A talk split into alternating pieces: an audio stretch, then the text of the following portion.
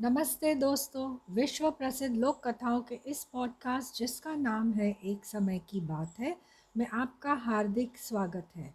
तो चलिए शुरू करते हैं कहानी जैसा दोगे वैसा पाओगे।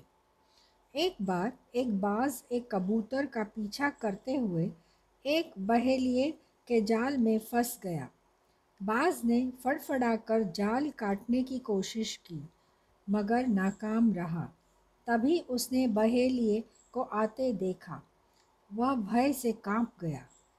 वह दयनीय दृष्टि से बहेलिए को देखकर कहने लगा, श्रीमान, मैंने आपको कभी कोई हानि नहीं पहुंचाई है और ना ही भविष्य में ऐसी कोई संभावना है, तो फिर आपने मुझे क्यों पकड़ा?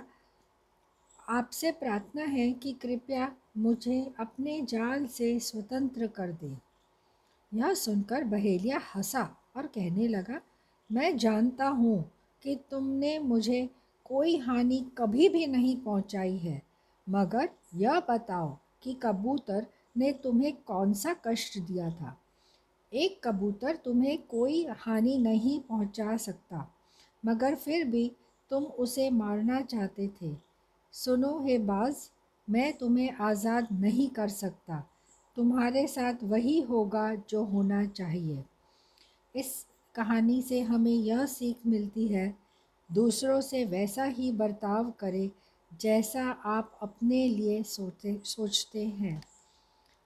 तो आशा करती हूँ दोस्तों कि आपको ये कहानी अच्छी लगी होगी। इससे यह सीख भी हमें मिलती है कि जैसा करेंगे वैसा ही हमें भरने को भी आएगा।